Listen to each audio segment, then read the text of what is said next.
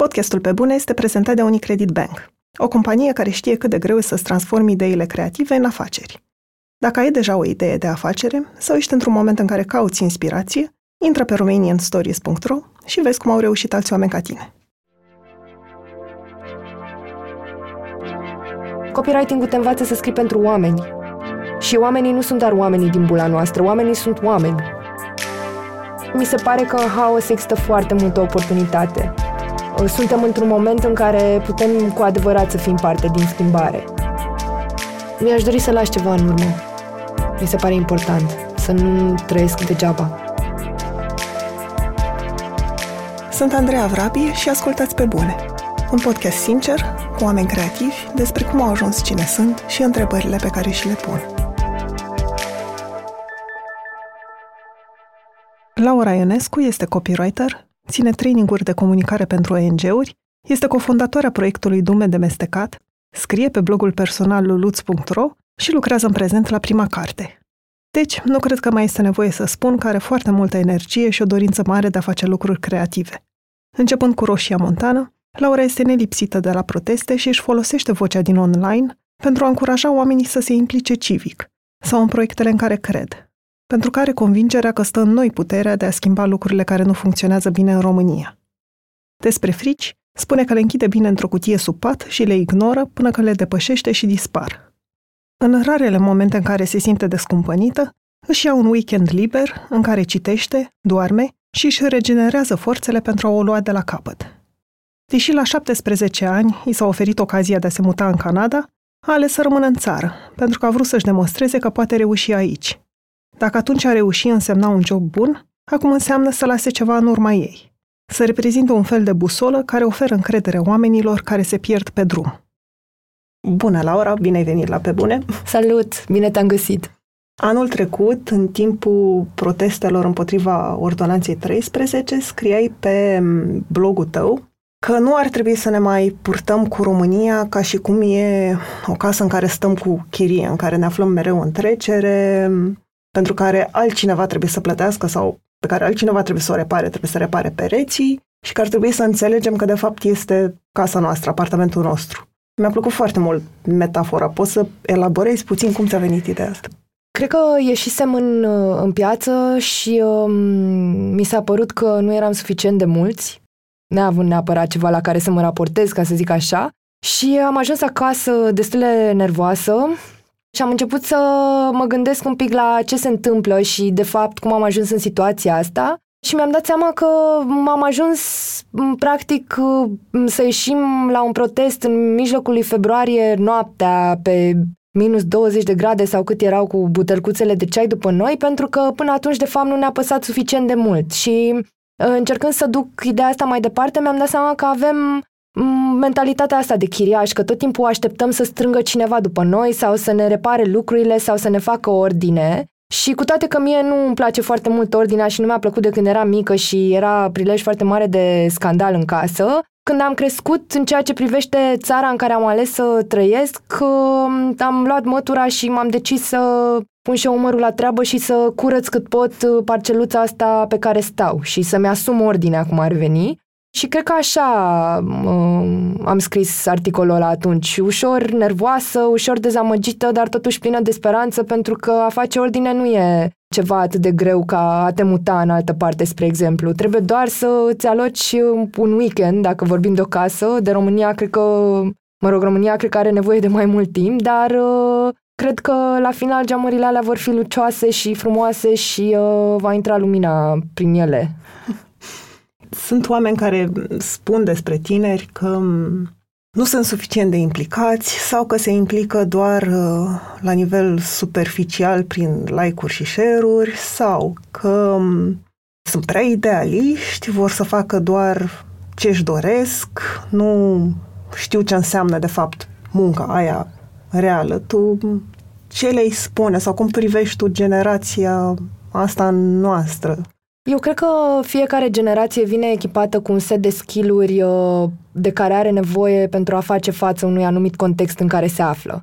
Adică, cred că e o discuție never-ending despre uh, tinerii din ziua de azi și nu cred că sunt cu nimic mai prejos decât uh, generațiile trecute, cred că sunt pur și simplu altfel Cred că, într-adevăr, democrația nu e una dintre prioritățile lor, pentru că nu e așa și nouă ne plăcea și cred că încă ne place. Încă suntem tinere, nu? Așa. Uh, ne plăcea să mergem în vamă și să bem și nu cred că nimeni era atât de implicat, nu știu, uh, la începutul anilor 20 ai lor, ca să zic așa. Și mi se pare că mm, e un fel de awakening din care vor ajunge la, la un moment dat. Adică cred că învață, nu cred că sunt uh, ignoranți, nu cred că nu s-au dus la vot, nu cred că nu le pasă, cred că au nevoie de fapt și ei de niște oameni pe care să-i ascultă și, să asculte și care să-i instruiască în sensul ăsta și care să-i, să-i motiveze, ca în loc să asculte pur și simplu o grămadă de predici despre cum ar trebui să fie, mai bine vine cineva și îi inspiră să facă cu adevărat ceva și cred că asta lipsește în acest moment. Cred că uh, lipsește un, uh, un, nu neapărat un lider, cred că un grup de oameni care să fie un pic mai vocali și care să îi inspire pe ceilalți fără să le dea shame, că am văzut uh, uh, în ultima perioadă acest val de rușine că nu sunteți acolo. Nu mi se pare ok, nu mi se pare ok deloc. Cred că trebuie o altă abordare cu totul.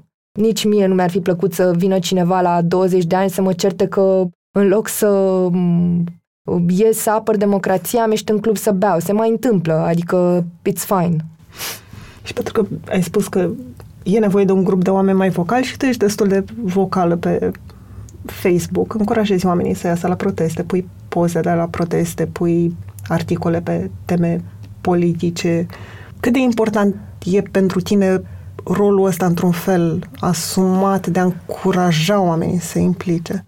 Nu m-am gândit niciodată la asta cu adevărat, doar că de când cu Roșia Montană a devenit o parte importantă a persoanei mele de azi. Mi-am dat seama că eu chiar am avut de ales uh, dacă să rămân aici sau nu, pentru că la un moment dat în uh, când eram minoră, sora mea, uh, care a plecat în uh, Canada, a avut oportunitatea de a mă, adop- a mă adopta și puteam, practic, să, devin, să devin cetățean canadian cu mult mai ușor. Și atunci m-am uitat în ochii și am trântit, practic, în brațe cel mai cald refuz pe care am putut uh, să-l scot din mine atunci și din moment ce am ales să rămân aici, clar mi se pare important să mă implic atât cât pot și dacă a mă implica înseamnă a fi prezentă la proteste și a scrie despre asta, fiindcă n-am de ce să mă tem, chiar nu am de ce să mă tem și nici ceilalți nu au de ce să se teamă, de ce să nu o fac? Am văzut că sunt foarte mulți oameni care, sau, ok, nu foarte mulți oameni, dar mulți oameni chiar mi-au spus, am văzut că te-ai dus și că nu s-a întâmplat nimic rău și am venit și eu și mi-a plăcut foarte mult și cumva chestia asta m-a făcut să îmi doresc să scriu în continuare că, uite, sunt și eu aici, mă reprezint eu pe mine la un protest sau m-a supărat foarte tare ce s-a întâmplat cu Gigina și atunci ar trebui să scriu despre asta, fiindcă nu mi se pare ok sau... Și cred că e, e ok să ai păreri. Spuneai deja că la 17 ani aveai, mă rog, ți s-a pus în față opțiunea de a te muta din țară și ai ales să rămâi. De ce? E o întrebare foarte bună. Eu chiar iubesc țara asta. Știu că poate sună naționalist, nu mă tem de tricolor, chiar uh, îmi place să le iau cu mine la proteste, îmi place vibe-ul pe care îl avem, îmi place foarte mult limba română, adică nu, de fiecare dată când am mai mers în Canada era minunat și diferit și după o lună îmi doream foarte tare să aud română pe stradă, adică chiar și dezacordată uneori cum e ea. Și uh, nu vreau să plec atunci. Am zis că e o înfrângere, e cumva mai greu să fii înfrânde dinainte să fi început lupta. Și am spus ce am spus Andrei atunci, sora mea, a fost că vreau să văd dacă pot să reușesc aici. Și cum ai definit a reuși? A... În momentul respectiv era um, ceva care se lega de job. Dacă o să reușesc să am un job care să-mi permită să fiu independentă. Și cum s-a schimbat acum? Înseamnă altceva? Da, acum să reușești înseamnă să reușești să schimbi ceva în țara asta. Adică am trecut de partea de uh, supraviețuire și am intrat în, uh, nu știu, conștiința colectivă de hai să facem ceva mai repede. Acum 15-20 de ani, când oamenii plecau din țară, mi se părea că marea lor majoritate erau din orașe mici, unde nu prea aveau șansa unui trai decent și de aia se duceau în alte țări, în special pentru bani. Ce se întâmplă acum?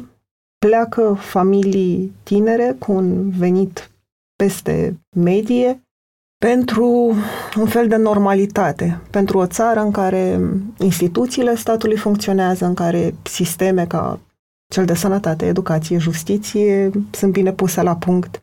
Și am prieteni care își doresc să plece și m-am trezit în ultima perioadă că nu prea pot să le ofer un argument să rămână, pentru că pentru mine să rămân și să fac ceva aici e ceva ce îmi dă un sens vieții, e într-un fel egoist.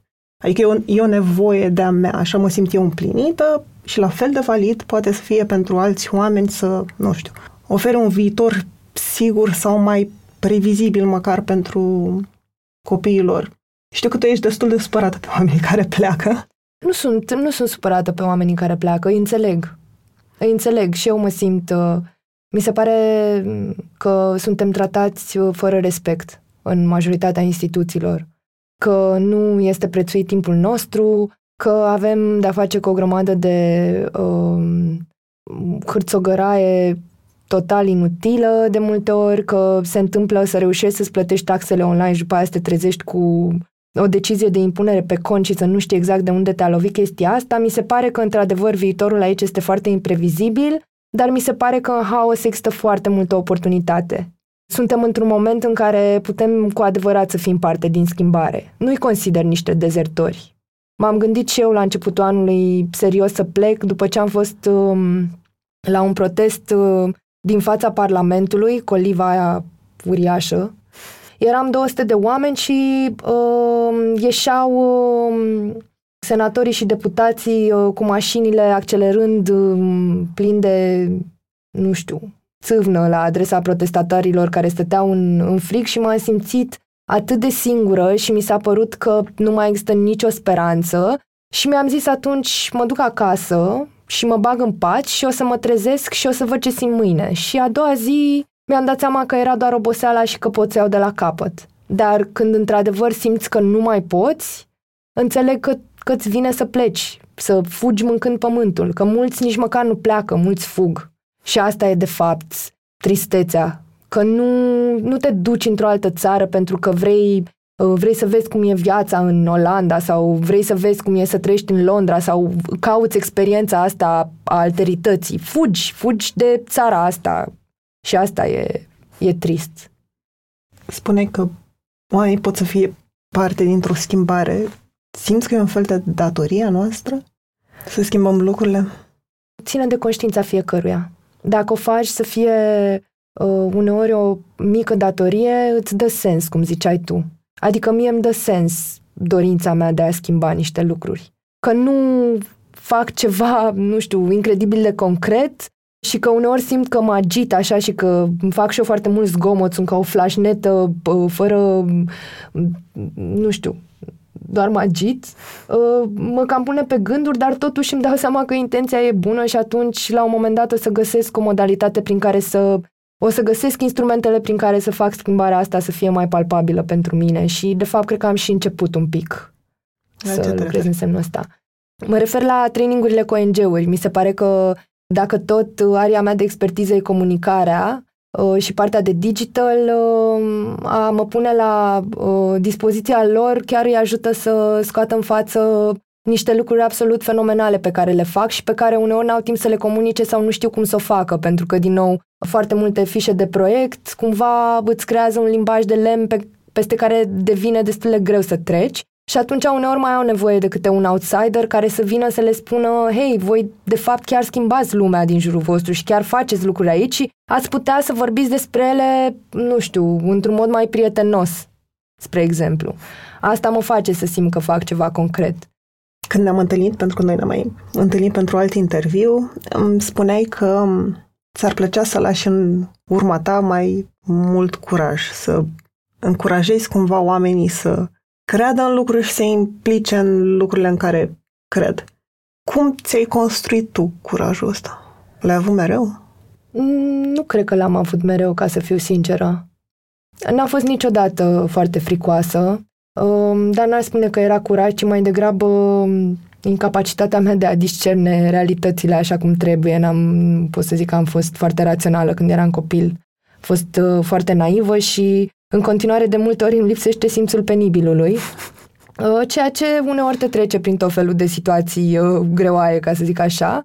Uh, însă um, curajul a apărut în momentul în care am pierdut-o pe mama și m-a durut atât de tare încât am crezut că nu o să reușesc să supraviețuiesc durerii alea. Părea, mi se părea că nu mi încape în piept și că în cele din urmă pot să mi se stafidească inima și aia o să fie. Și după ce am trecut de, de povestea asta, mă rog, n-am trecut de povestea asta, am trecut prin povestea asta și povestea asta e în continuare o parte importantă din ce sunt eu astăzi. Dacă asta nu m-a omorât și nu m-a înfrânt, atunci probabil sunt foarte puține lucruri care o pot face cu adevărat și România chiar nu e printre ele. Chiar nu. Știi că se spune că altele sunt lucrurile care sunt importante în viață, sănătatea, familia. Știi, ne tot repetăm chestiile astea, dar nu prea le simțim, că suntem prinși în iureșul zilei și ne temem de chestii foarte banale. Nu știu, cum o să vorbesc eu în public, dacă spun o prostie, dacă mă judecă nu știu cine. Tu cum te raportezi la temerile astea? Le ai? Le ții sub control?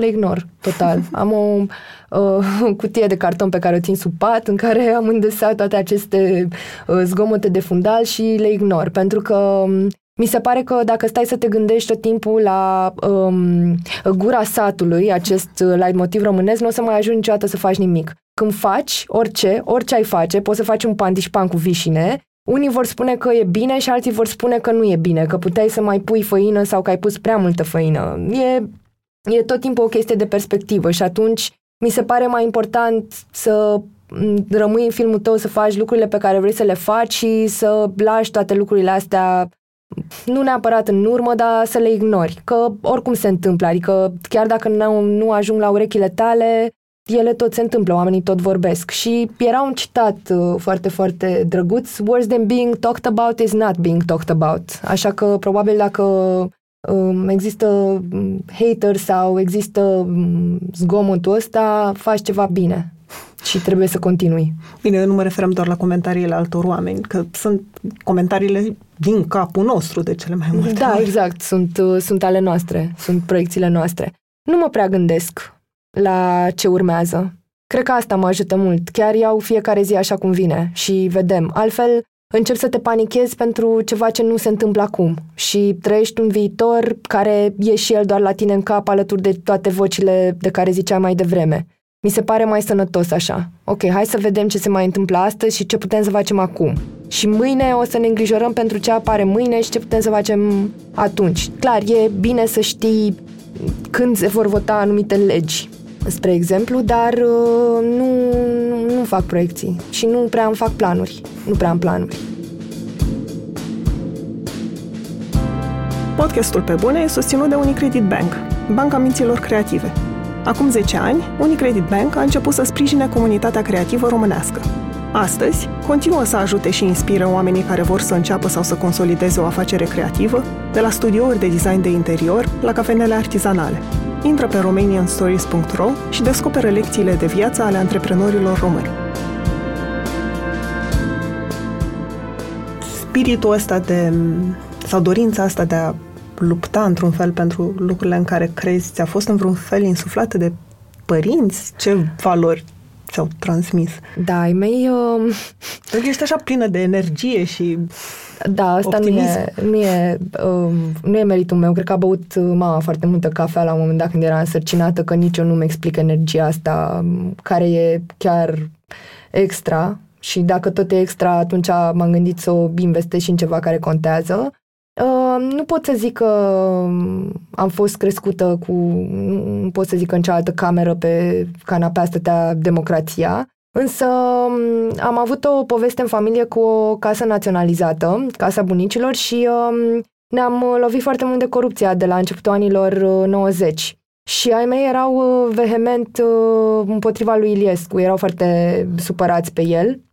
A fost chiar un moment în care mama s-a dus să ia autograf doar ca să îi spună în fa- să-i spună în față ce crede despre el și cred că a luat forma unei înjurături și uh, știu că mergeau la vot și mă luau cu ei și mi se părea cel mai minunat lucru din lume să fii o mare, să poți să pui ștampila și pe vremea aia regulile erau mai puțin stricte și atunci puteam să intru și eu în cabina de vot și tata mă ridica în brațe și puteam să pun ștampila pe pătrățica pe care mi-o arăta el pentru că eu nu știam să citesc.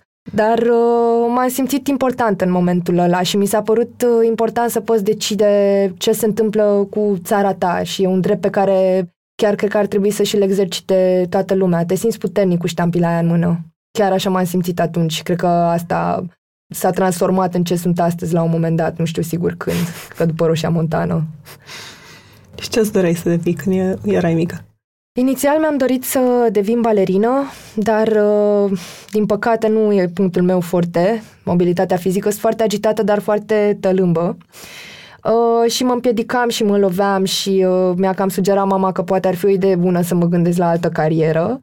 După care am vrut să um, devin dentist pentru că îmi plăcea să repar să repar ceva care se soldează cu un zâmbet la final. Asta mi s-a părut minunat. Și în cele din urmă, dându-mi seama că mm, nu e neapărat uh, nici chestia asta de mine, mi-am dorit să devin scriitor. Și atunci aveam uh, 12 ani, cred. Și nu s-a schimbat chestia asta până acum. În facultate, de fapt ai făcut două facultăți, și istorie și jurnalism, îți doreai să devii jurnalist de război. Ce te atrăgea la meseria asta? Mi-am dorit să mm, devin jurnalist de război pentru că vreau să fiu într-un loc în care eram destul de convinsă că nu-și dorește foarte multă lume să fie. Și totuși mm, mi se părea necesar să existe oameni care să spună și poveștile de pe front.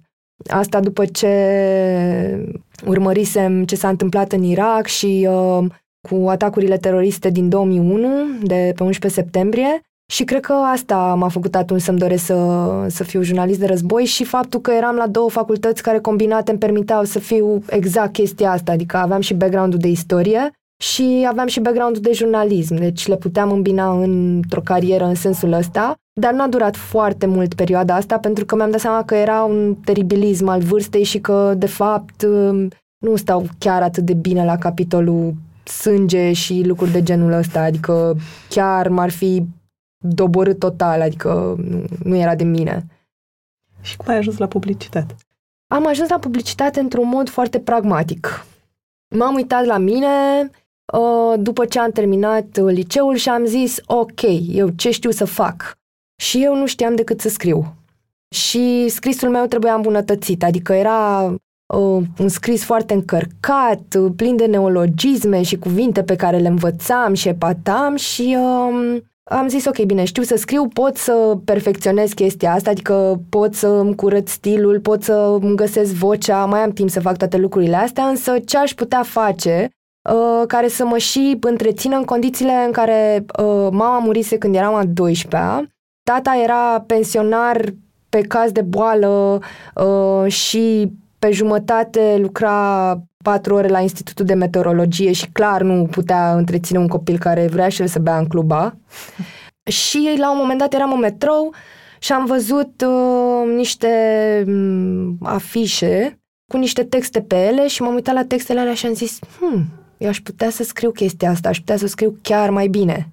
Bine, eu nu știam atunci că textul ăla ajunsese acolo după 52 de ture de feedback, cum se întâmplă în viața reală, Însă, nevertheless, m-am interesat cum aș putea să încep să lucrez în publicitate. Am descoperit că erau câteva agenții, am și aplicat, am trimis niște haicuri la uh, Leo Burnett. Nu m-au acceptat, nu mi-a răspuns nimeni la mail.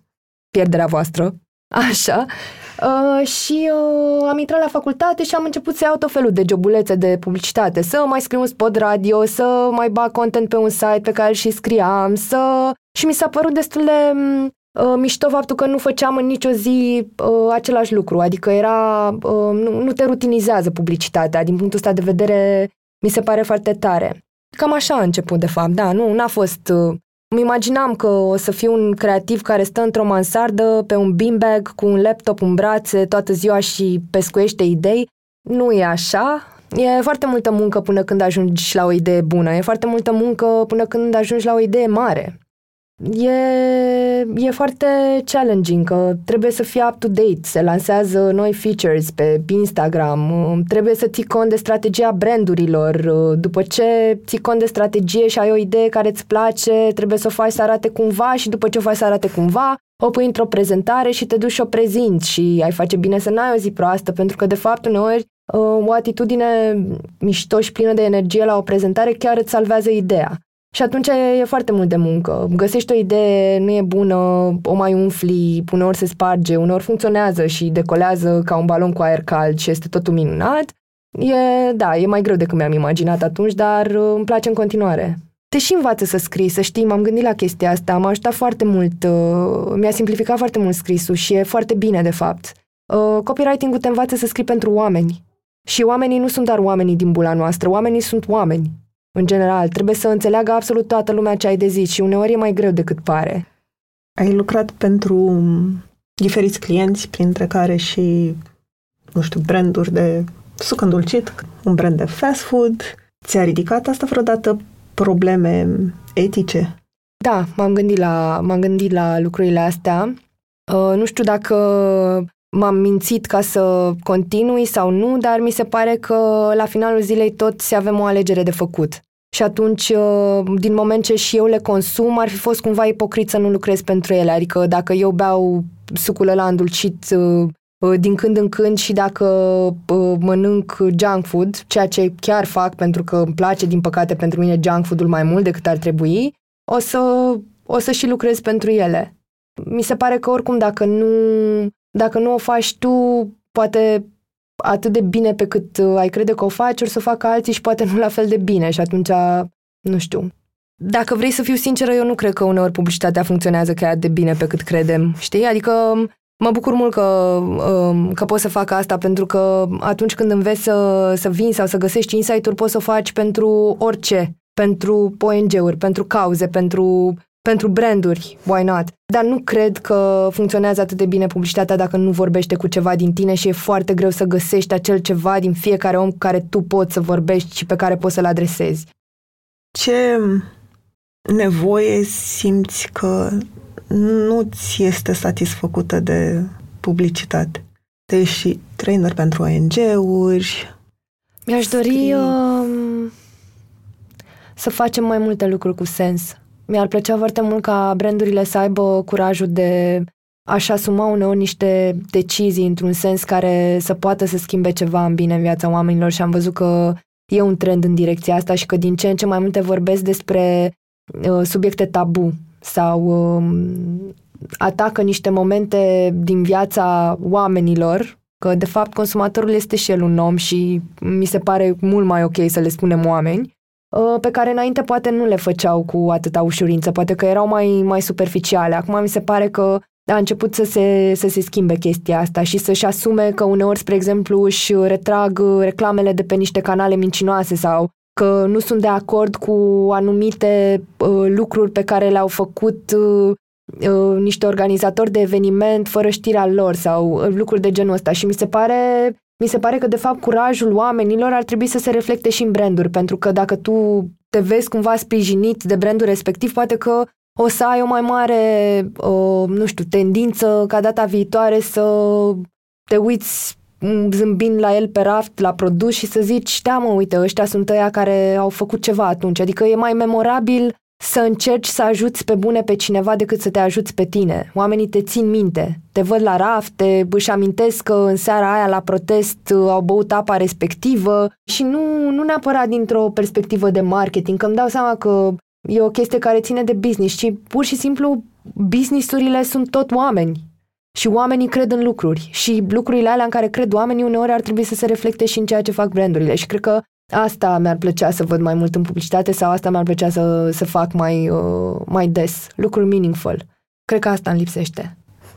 Ai avut vreun moment în care, nu știu, ai regretat că nu te-ai dedicat scrisului sau că, pentru că vrei să ajuți ONG-urile, te gândești uneori că poate ar merita să faci tranziția cu totul înspre ONG-uri, proiecte independente, activism, Uh, m-am gândit și la asta, da, însă n-am renunțat la scris, de fapt. Continui să scriu. Și nu doar pe Facebook, mai am un pic și termin prima carte. Uh, am abandonat-o un pic pentru că uneori trebuie să faci uh, asta ca să te întorci la ea și să o poți edita sau să o poți privi uh, un pic de la distanță, că atunci când ești cu capul în toate foile alea care au ieșit din tine, e foarte greu să să-ți uh, ciopărțești uh, singur textele, ca să zic așa, și m-am gândit, m-am gândit la chestia asta. Pe de altă, pe de altă parte, îmi place și ritmul ăsta din publicitate, adică e un ritm mai accelerat, care uneori e destul de năucitor, dar care te ține foarte șarp așa și foarte antrenat. Asta face publicitatea, te antrenează. Deci da, m-am gândit, mă gândesc, o să văd ce o să fac. Nu am, nu am luat încă o decizie în sensul ăsta. E și un motiv financiar? Uh, da, clar, e și un motiv financiar. De ce să nu o recunosc? Publicitatea e ceva care îți permite să trăiești bine și să poți să fii spontan în anumite momente în care alții nu-și permit spontaneitatea asta și m-am gândit și că poate uh, stilul de viață pe care îl am îmi și permite să fiu atât de implicată, pentru că dacă aș avea mm, alte griji, poate că n-aș mai putea să mă implic atât de mult și atunci cu atât mai mult o fac. Poate o fac și pentru alții care nu pot să o facă pentru că chiar au lucruri cu adevărat importante la care să se gândească, cum ar fi cum or să supraviețuiască zilei de mâine. Lucruri pe care, pe care eu, din fericire, nu-l trăiesc. Am și muncit foarte mult. Am ajuns unde sunt, ca să zic așa, pe merit. Am crescut pe merit. Chiar m-am spetit muncind. Însă am probabil un salariu mai mare decât mulți profesori și mă, poate și decât mulți medici și uneori mă gândesc că e destul de incorrect. Mai am și probleme din astea cu mine. La pe bune ați ascultat de la jurnaliști și scriitori până la ilustratori și artiști, povestind despre cum lucrează și întrebările pe care și le pun în munca lor. Poveștile sunt diferite, dar dacă există un numitor comun pentru toți acești oameni, acesta e dedicarea pentru ceea ce fac și dorința de a fi productiv toată viața lor. Dacă îți dorești să lucrezi alături de un astfel de om, apelează la Best Jobs. Best Jobs e diferit de alte opțiuni de recrutare, pentru că plătești doar dacă ai rezultate, adică oameni calificați pentru jobul tău. Dacă nu-ți plac aplicanții, nu plătești. În plus, Best Jobs folosește un algoritm pentru a asigura cel mai bun matching dintre candidați și joburi și te ajută și cu promovarea anunțului în social media. Publică azi un anunț gratuit și pregătește-ți deja întrebările pentru interviu.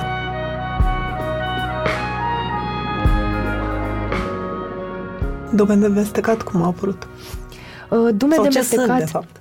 Cei care nu Dumele știu. de mestecat sunt niște jocuri de cuvinte, niște ironii, niște chestii funny care au apărut uh, din nimic, ca să zic așa.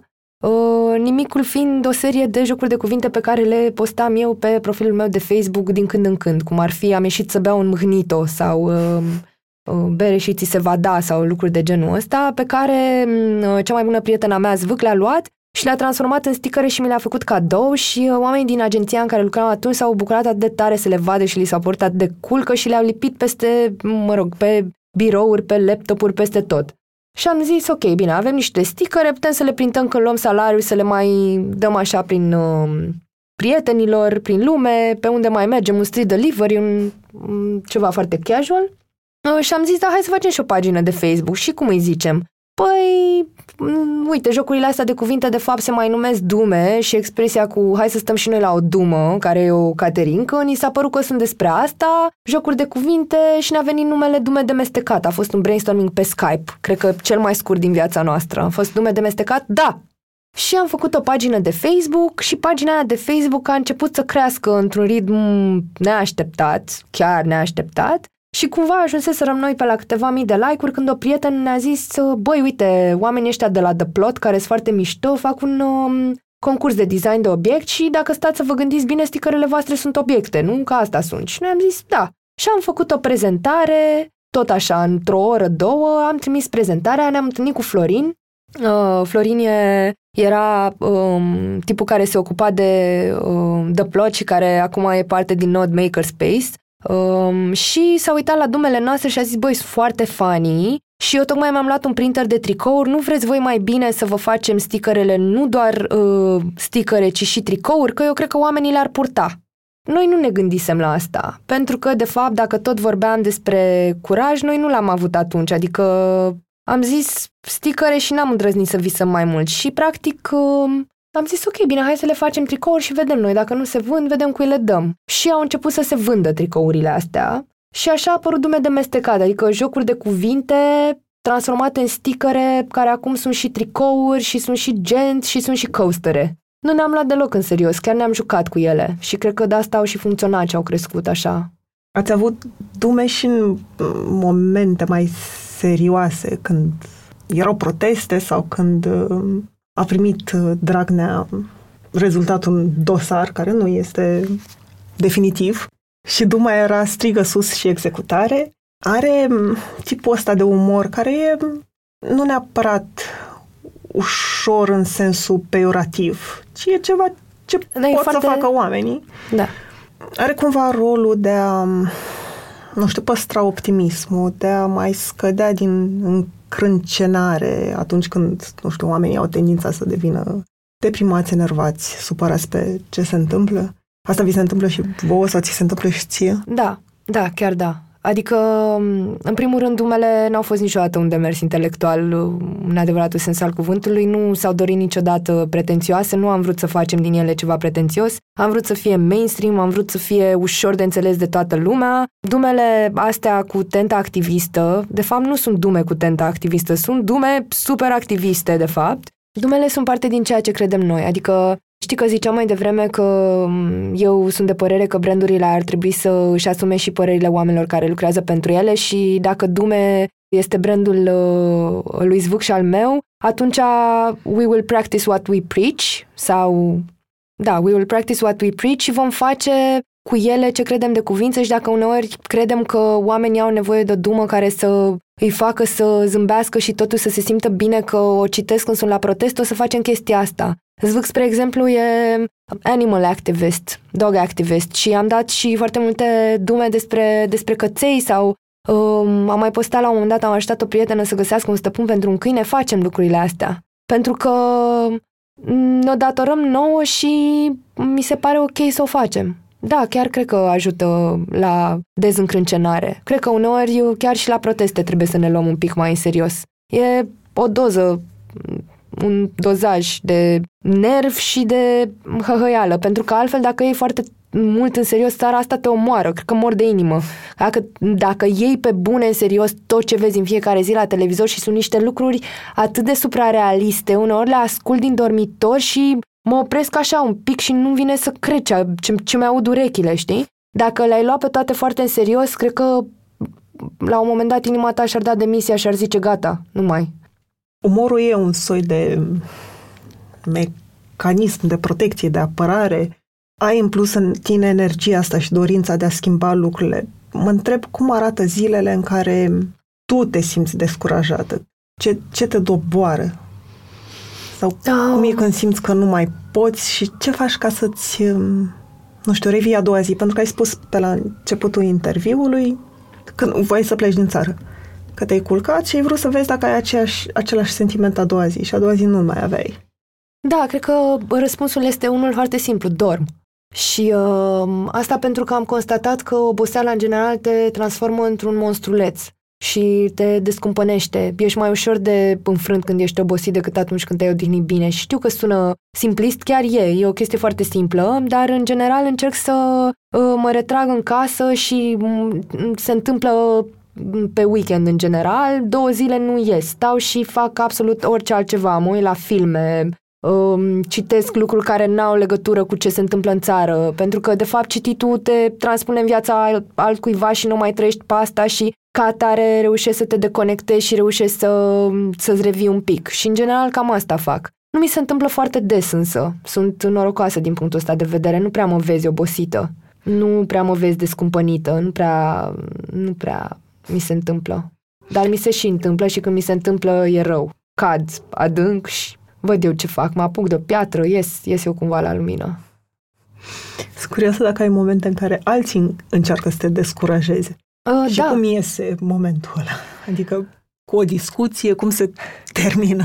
E amuzant că mă întreb chestia asta pentru că mi s-a întâmplat ultima oară când am plecat la mare acum weekendul ăsta uh, și un prieten cumva uh, mi-a zis uh, ceva care cumva trebuia să mă pună pe gânduri și uh, am început să explic eu de ce nu este așa, de ce este ok, de ce facem, de ce dregem, de ce am ales asta, de ce fac asta, nu știu ce. Și la un moment dat s-a uitat pe ceas și a zis, wow, vorbești de 15 minute singură, n-am zis absolut nimic. și uh, mi-am dat seama că probabil în momentul în care se întâmplă chestia asta, dar na, oamenii n-au făcut-o cu răutate atunci. Pur Asta și simplu... să spun, că uneori o fac cu cea mai bună intenție. Da, da, da, a fost foarte bine intenționat. Adică vrea să-mi spună, da, la scenariul ăsta te-ai gândit și eu am pornit într-o, într-un speech de 15 minute în care, în care a fost practic un pep talk pe care mi l-am adresat mie, mi-am dat seama la final. În general, când uh, mi se întâmplă asta, nu țin speech de 15 minute, iau și eu în considerare lucrul ăla,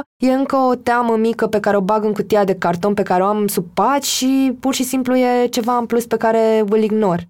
Da, asta înseamnă că poate te-ai gândit și tu la scenariul ăla, mai vine cineva, ranforsează, e posibil să te facă să te clatini și atunci îl dosesc pe undeva și dacă e să se întâmple, îl scot de acolo, suflu praful de pe el și văd, văd cum reacționez sau ce o să fac în situația aia.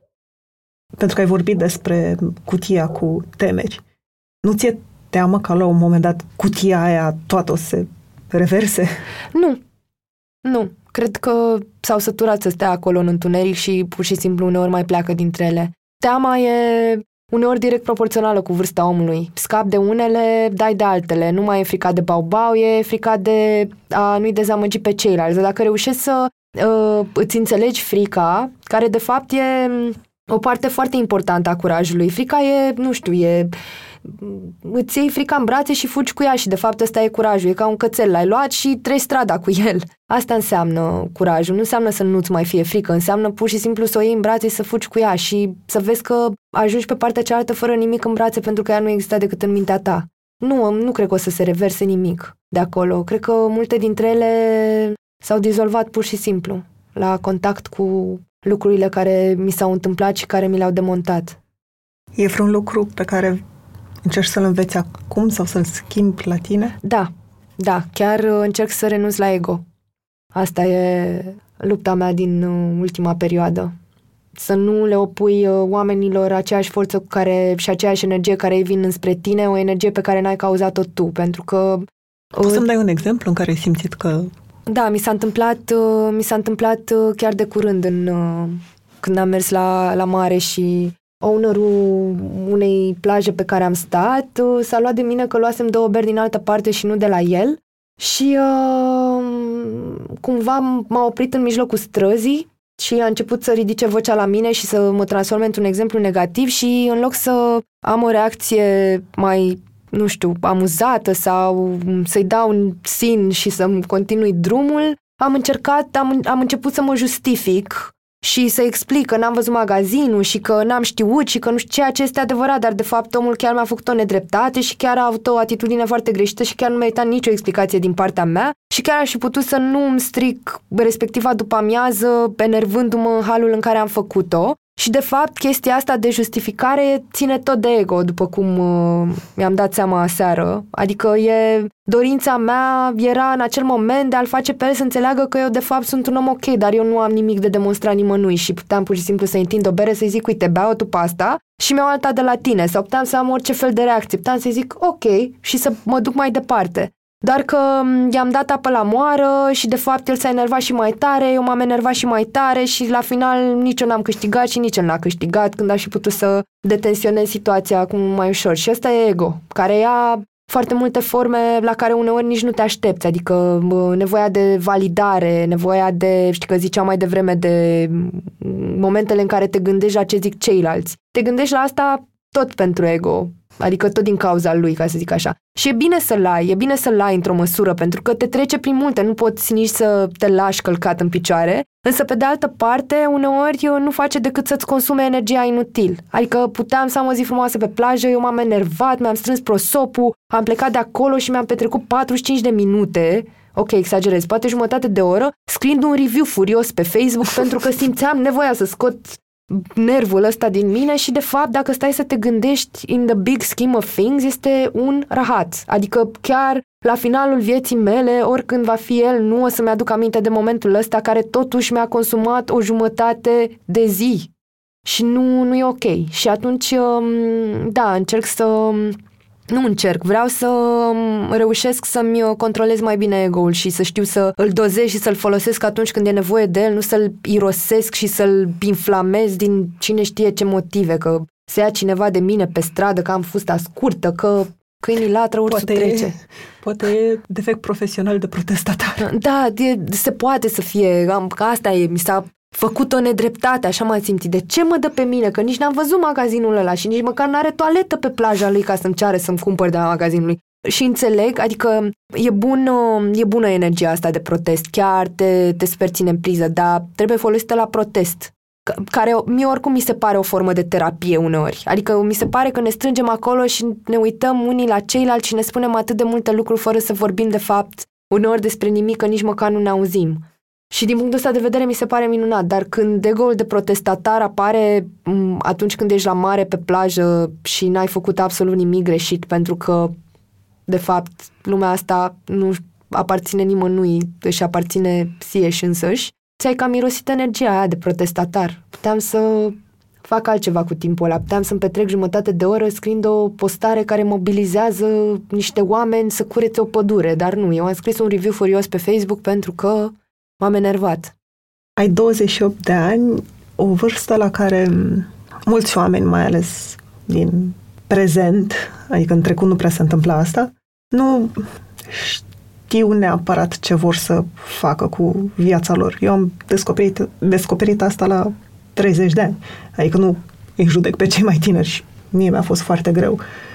Tu par mult mai hotărâtă decât restul. Din tot ce știi despre tine până acum, ce crezi că vrei tu de la viață pentru tine? E o întrebare destul de grea și nu am neapărat un uh, răspuns mi-aș dori să lași ceva în urmă. Mi se pare important să nu trăiesc degeaba. Asta cred că e principala chestie pe care mi-o doresc. Ce formă va lua dorința mea de a lăsa ceva în urmă? Nu știu, chiar nu știu. Da, nu vreau, nu-mi doresc neapărat ceva palpabil, știi, n-am dorințe de, nu-mi doresc o familie, nu-mi doresc uh, asta în viitorul apropiat, știi, n-am niște repere din astea foarte uh, clasice sau foarte apropiate sau uh, îmi doresc, da, cred că asta îmi doresc. Îmi doresc să las ceva în urmă. Ceva care m- mm, să conteze. Poate să devină o busolă pentru niște oameni care se pierd, așa cum foarte mulți alți oameni au lăsat în urmă pentru mine niște busole care m-au condus unde sunt azi. Și aici vorbesc despre uh, profesorii pe care am avut și despre alți mulți oameni total minunați care au crezut în mine și care m-au făcut să, să cred că pot să fac lucrurile pe care acum chiar pot să le fac. E foarte important să crezi în oameni. Mi-ar plăcea să, să fac asta în continuare. Mulțumesc că ne-ați ascultat! Podcastul Pe Bune este produs de Dor, tema muzicală e compusă de Alex Turcu, editor de sunet e Horia Balda, asistent de producție Elena Vodova. Dacă v-a plăcut episodul, m-aș bucura să-l dați mai departe în social media sau altor oameni care încă nu știu de podcastul Pe Bune.